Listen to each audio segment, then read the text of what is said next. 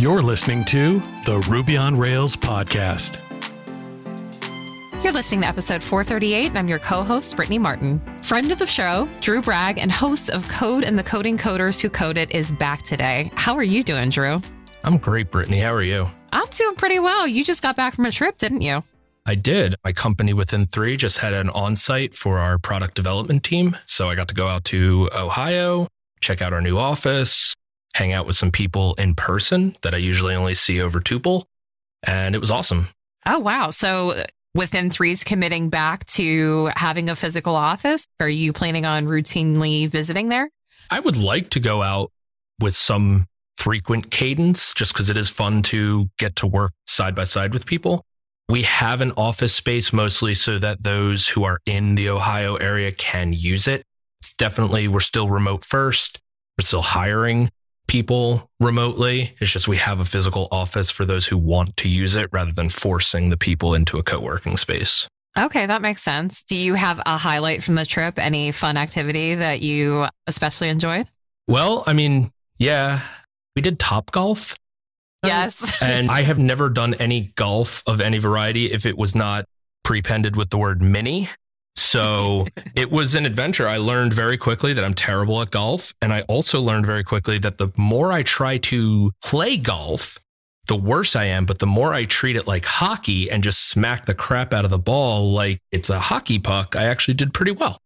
So, so Drew, it was a lot of you fun. You and I, we're the same person because this tends to be my problem as well. Like I will try to go into something like this with a lot of technique. Good example is axe throwing. I'm absolutely terrible at axe throwing but I only get good at it if I try to muscle my way through something. And you know what?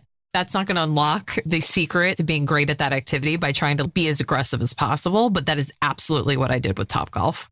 Yeah.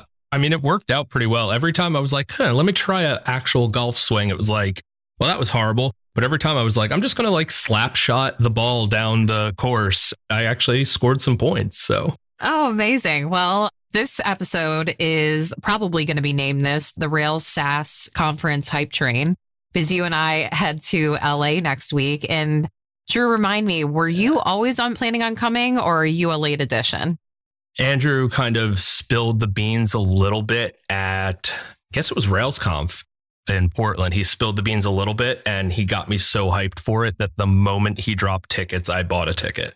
I think I bought a ticket like four hours after it opened because wanted to run it by my girlfriend, make sure it was cool that I went or that she didn't also want to attend because it sounded so fun. But yeah, I was pretty fast on purchasing a ticket. Amazing. Yeah, I was also very fast on purchasing a ticket. And then it was a late change that I'm going to be working as the field producer for it, which I'm so excited about interviewing all of the guests and the sponsors. I mean, just what Andrew's putting together is really exciting. Have you been to Los Angeles before? Because I have not. I have not. I've been to California once for a different work trip. I don't remember where in California. We were right next to the beach. It was beautiful. That's all I remember. Yeah, I'm really excited. Hollywood, being able to see the Hollywood sign. The hotel looks amazing.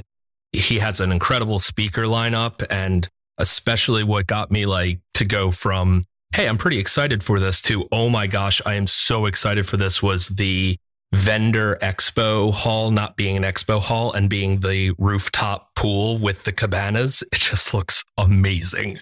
I completely agree with you. I'm curious, aside from the cabana, which is a perfectly valid reason, do you have like a why for why you're attending it? Because this has been something that I've been mulling over. I see so many people out there who are spinning up Ruby on Rails applications and starting their own businesses. And I'm beginning to wonder do I really need to start sitting down and thinking to myself, can I do this? And I'm like kind of going to this conference now, helping with it, but kind of going into this conference, like really looking to be inspired by someone and saying, like, hey, they did it. Maybe I can do it too. That is not what I'm going for. I am going for, I don't know, I guess I'm going for a lot of different reasons, all internal, really, but it's for the community to see where it's going, Andrew's trying to make it a hype thing, right? To get people mm-hmm. to want to use Rails. And I want to be there to see it. And I want to be there to see if there's some way I can help either guide it or contribute to Rails being, I don't want to say popular, because I think to a degree, popular has a bit of a negative connotation because then mm-hmm. it's an influx of quantity over quality of people. But we're trying to make it popular again. I'd love to be there to see how I can help make it that way and also make sure that we don't lose the amazing community that we have at the same time.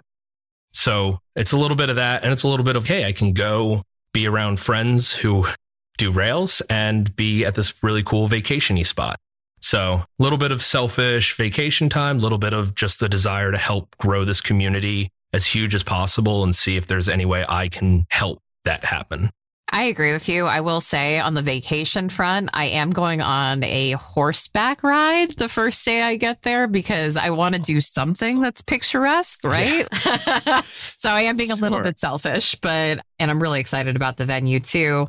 I'm just curious, as someone who's so active in the community, I often get the question, even just our own application at work, why is this written in Ruby? Why is this written in Rails? Was this really the right decision? And so I'm looking to go somewhere where I'm surrounded by people who say, duh, of course we went with Ruby on Rails. Yeah, definitely. And I think there's a lot of frameworks out there that are open source and you can contribute to, but I think it's always been Rails superpower to a degree that it was open source. If you needed Rails to be able to do something, you could not just extend it on your local application, but you could open a pull request and say, hey, I need this thing in almost every app I build.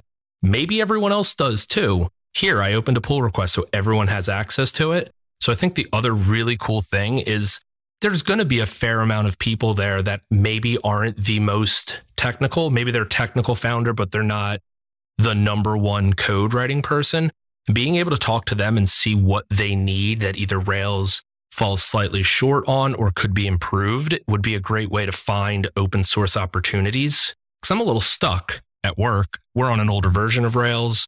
I'm working on a singular app instead of multiple, but I still hmm. love the idea of contributing to open source, especially Rails. So going to something like this will give me the opportunity to chat with people who might not be able to add that functionality themselves. And then I can kind of run with their ideas and maybe open a PR or hand it off to someone who's looking to open their first PR. Yeah, I really want to dig into all of these open source projects or paid projects that are those starter kits. I don't know very much about them at all. I know that Jumpstart Pro's out there, I know Bullet Train's out there. There's definitely other ones. And I'm very interested in that ecosystem because if we can get people to use those and get started on Ruby on Rails, I think that's going to be the future and getting more of these businesses to start using it. And so I'm interested to see the people who speak at Rails SaaS about getting started on those kinds of things in order to grow out.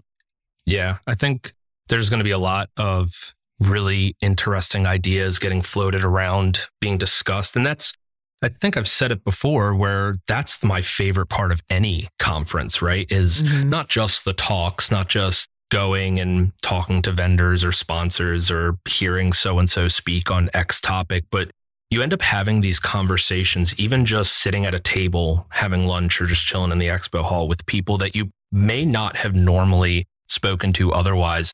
And all of a sudden, you go down this rabbit hole of this idea that they had, and now you're contributing, or vice versa. And there's been some really excellent ideas that I personally have had, like, come out of those conversations, but also the motivation I get to like go back and build things is always so awesome.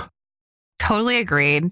And I'm curious, Drew, if you know you're talking to a fellow developer, you don't know what language or framework that they use, and they were to ask you what kind of developer you are, what do you answer? Do you say I'm a Ruby developer? Do you say you're a Rails developer? Do you say I'm a Ruby on Rails developer? Or do you just say I'm a developer?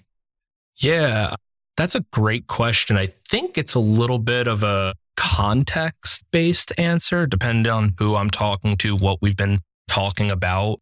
But I think for the most part, I'd say I'm a Ruby engineer because I think I would continue. At least my mindset there is if Rails was to disappear tomorrow, I would still write Ruby.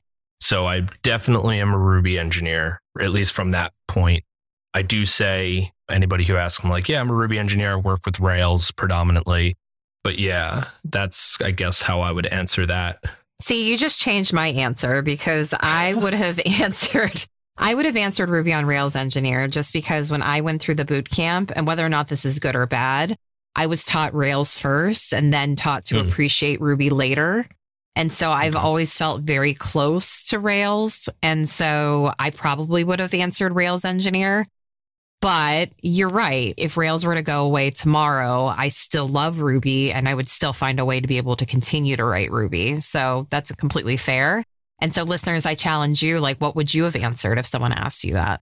Yeah, but you also brought up a good point right there. You asked me a question and I gave an answer that I just thought was my genuine answer. And I ended up influencing yours unprompted, right? That wasn't the intention. You didn't ask me that question in order to change or formulate your own opinion. And I feel like that's what happens at conferences and I'm hoping happens at Rails SaaS, where it's these, you end up having these conversations and you totally don't mean it to, but it helps you formulate better opinions, challenge your own opinions, and just have more information to draw your conclusions on.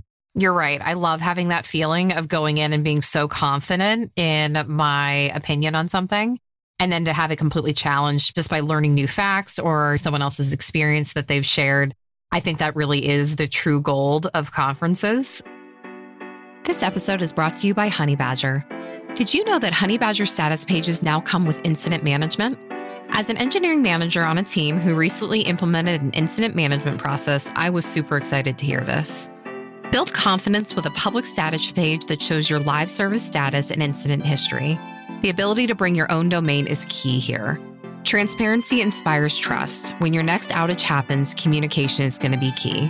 Alert your users of issues early and keep them updated as each incident unfolds with incident management. Plus, if you have scheduled maintenance, you can keep your users informed as your team works through the window. Head on over to honeybadger.io to learn more. Speaking of conferences, I'm very lucky, Drew, because I get to see you in a week.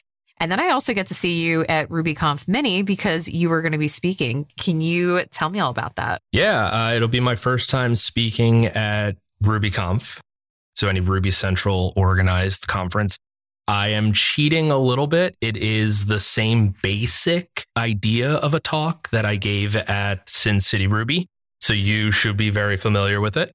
I did add some extra content, tweak some of the slides, adjust some things. So, there is new stuff. If anybody's listening, like, oh, I don't have to go to Drew's talk anymore because he already gave it We'll have new stuff in it. You will be surprised and will be challenged with the questions, but it's the same basic idea of that game show, that fun beat environment for a talk, and then just looking at some kind of obscure, weirder, lesser known Ruby syntax. So, the two important things that I've taken away from that is A, I cannot start a business where I sell the cheat sheet to the answers from Sin City Ruby. So, noted, you just ruined all my profitability. So, thanks for that, Drew. Second, are you going to wear the blazer from last time? Because I think that's key. So yeah, first number one, that is always the plan is to make sure that I love some of the questions and the faces I get from most people when I reveal what the answer is and why it works the way it does under the hood, that they'll probably always be in there. And I'm just going to hope and pray that I don't do it so many times that people just get it. But I will always try to add new, weird syntax in there to keep it fresh. And then number two, of course, I'm going to wear the blazer. I have to wear the blazer. I bought it specifically for Sin City Ruby. It's definitely going to get brought out again for RubyConf. Amazing. And Now, have you thought after you do the RubyConf mini presentation, have you thought about just starting to tweet out some of the questions and see how the community does with a Twitter poll? Just because some of the questions are just absolute gold that like need to be seen by more people. Yeah, I probably wouldn't do that because there's already a Twitter account called Ruby Cards that does a oh. fantastic job at doing exactly what you just described. In fact, I reached out to the guy who runs the account and asked his permission to kind of steal some of them because they were so good. They were so wildly obscure and so many people got them wrong that I was like, this has to go in. So if you're looking for that kind of content, I would follow Ruby Cards on Twitter. Well, I thought it was really cool when you did the presentation at Sin City is that a lot of your questions came from your own code base, right? Yeah. Yeah. We have a pretty old code base at work. And when I got there, it had been kind of stuck on some very old versions of Ruby and Rails. We're still on older versions, but we were much older and there were parts of the code base that hadn't been touched in over a decade. And I found some very interesting Ruby syntax in those files and was able to, yeah, make a lot of slides out of the chaos I found in there. Okay. Well, you hinted around about this earlier on, but I know that from my Twitter stalking that you are currently working on upgrading within three from what, five one to five two? Yeah, we're currently on five one. We have a pretty solid roadmap plan. I think we've identified all of our deprecation warnings, anything that needs to change to be compatible. It's just actually physically doing the work that's mm-hmm. kind of the blocker at the moment. Just because up until this point, I had been doing the upgrade by myself. Another engineer on the team is now helping with the upgrade, but we're both so busy doing a lot of the other things. We're doing a lot of great stuff, which is awesome, but it does take away from doing the upgrade. So, how big's the engineering bit, team? Ooh, so we were all just in person. I should know this off the top of my head. I think we're a little over 20 engineers oh, at this point. Oh, okay. point. Gotcha. So if you're yeah. trying to upgrade, you're essentially trying to open up a branch for the upgrade and you're trying to keep up with all the features that are being shipped by the rest of the engineers, right? Not so much. We are dual booting. We're using Shopify's bootboot setup so that we can bounce into the next version of Rails runtime. And we have basically just conditional logic anywhere where something is incompatible. We just say, hey, if we're on the next version of Rails, do it this way. Otherwise, we can keep doing it the old way. So it's not a long running branch. I've done long running branch upgrades in the past, and they are a nightmare on, I think, any size team, really. But pretty much anything over three developers, a long running branch is pain. And especially at the number we're at now, I, there's no way I'd be able to keep up. So, but it's just slow going, especially right now. We're doing a really big redesign project at work, and I am spearheading our move to View components. So hmm. I'm very busy building components, reviewing others' components, trying to help build out kind of an atomic design or atomic components and make sure that our components are a blast to work with. So I haven't been doing a ton of upgrade stuff. And that's what we're kind of stuck is there's the plan. We know what we need to do. It's just physically finding the time to do all of that work. Okay, so you're going to have to remind me because I have not implemented View components yet, but there are so many podcasts and blogs out there. like they, they truly feel like they're the wave of the future, and I'm bought in. I get it. They sound great.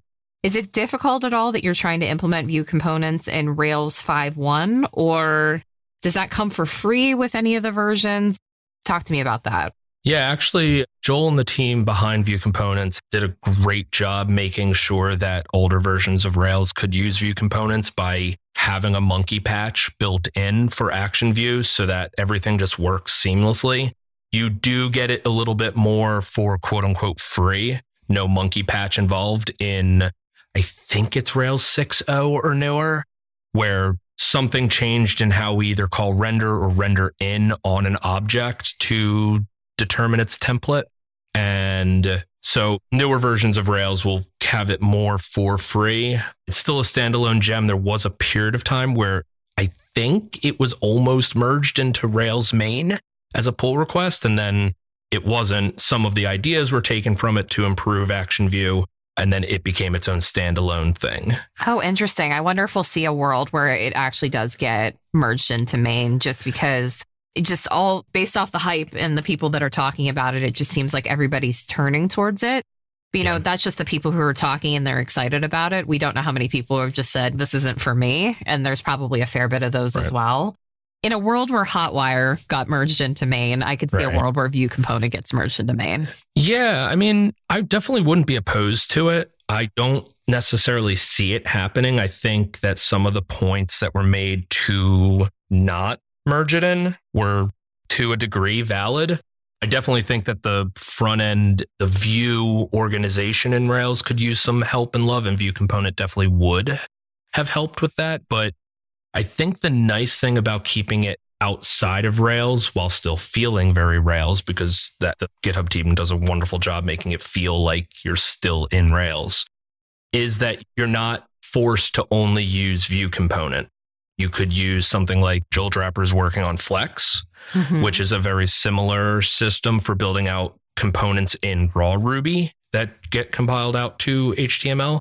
So, like, if you wanted to go that route instead, you could very easily use that gem instead of using the view component gem, or maybe a mix of the two.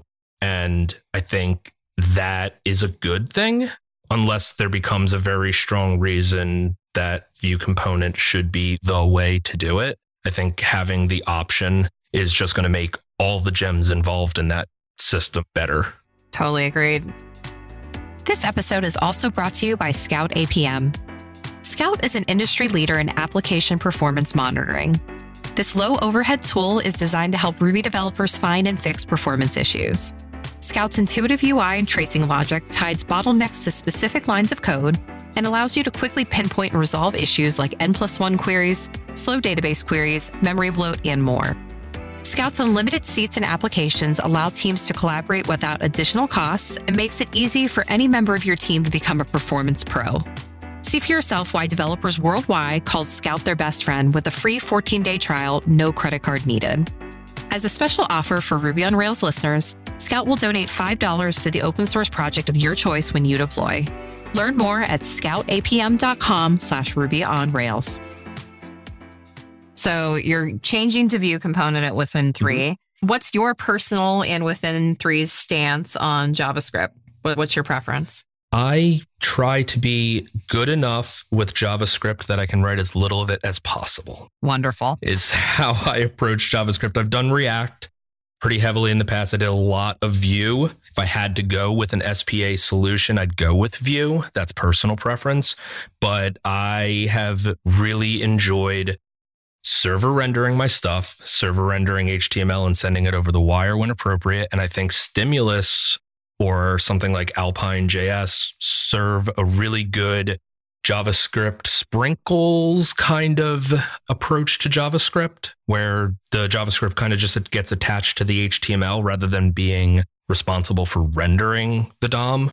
My preference is Stimulus, and that is what we're going with at Within 3. So we're using View components and we have Stimulus controllers to attach JavaScript behavior to them. Oh, so this is a major rewrite then for you because I mean, It I is. that's huge. Okay, so how are you managing all of that? Is the majority of the team working on it, or is it another Yeah. small like? Okay, gotcha. No, it's everybody. It started off as a small team to get a baseline of like, we don't use a CSS framework. So we do all our own in house CSS. So a lot of that got started by a small team, but then as other teams wrapped up their individual roadmap com- projects, they all moved on to the redesign, which is a bit of a double edged sword. It's nice that we have, because we have a, a large app, having people be able to go off into this corner and do the redesign over here, and that corner is this team. And that is a little nice to be able to spread it, the work around, but also that comes with trade offs. There's some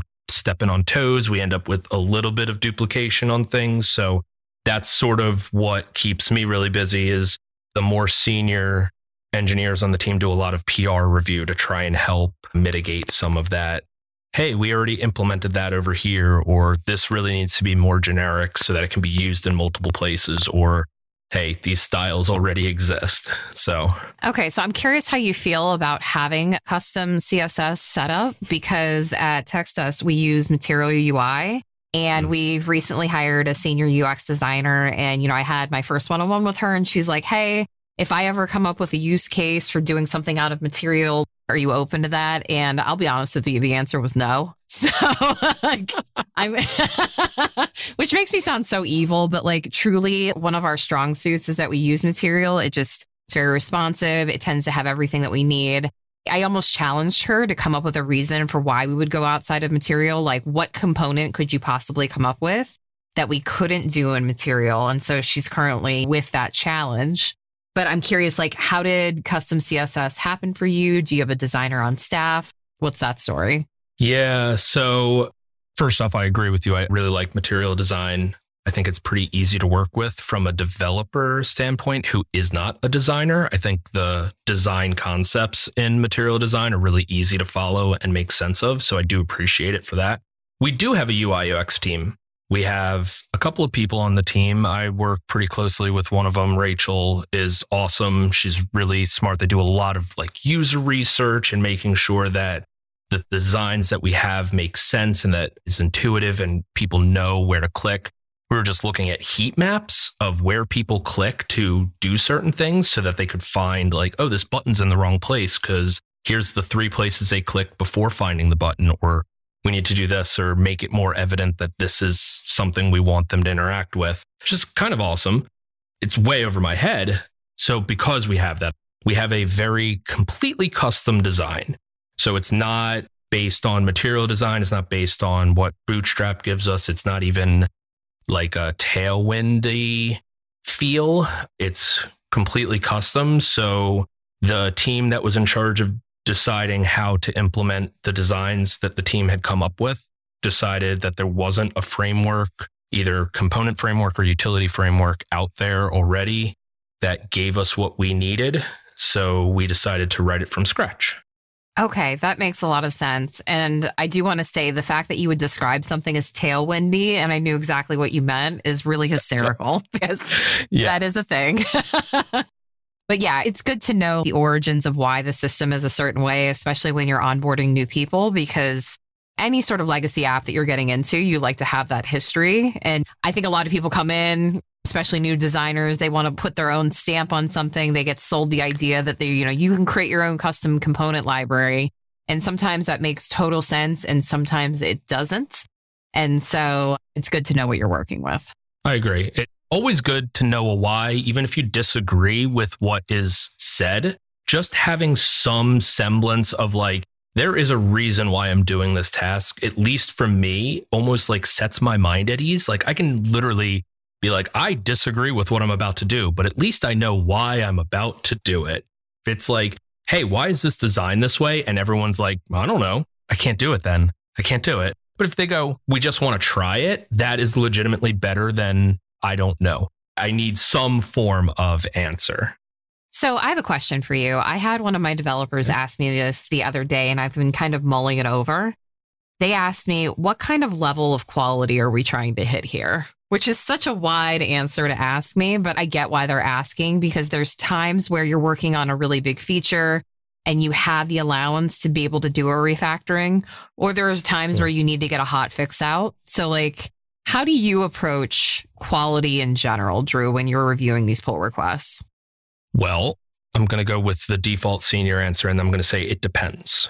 Yeah. Yeah. It sure does, yeah, doesn't it? It really does. I mean, there are so many factors that go into that. I feel like we could talk for another hour on the factors that go into that, especially on a large team where you have varying degrees of technical competency, you have varying degrees of experience, skills, areas of focus. Like we don't have anyone on the team that is a front end engineer, but we have mm. some folks that are more comfortable on the front end than they are the back end. And yeah, we're on this redesign project, which gives us a little bit of an affordance to say it doesn't have to be perfect out of the gate because we can come back and spruce it up before launch. It's all behind a feature flag. But I don't love the idea of just saying, eh, good enough, we'll refactor it later, knowing that there's a better approach. Now, to be fair, there are times where it's like, hey, I think there might be a better approach. I think we're seeing a missing abstraction or a missing collection of objects or something to that effect, but it's too early to be sure. So sometimes things will go in and they feel a little off. They feel very duplicated. Mm-hmm. It's not mm-hmm. very dry.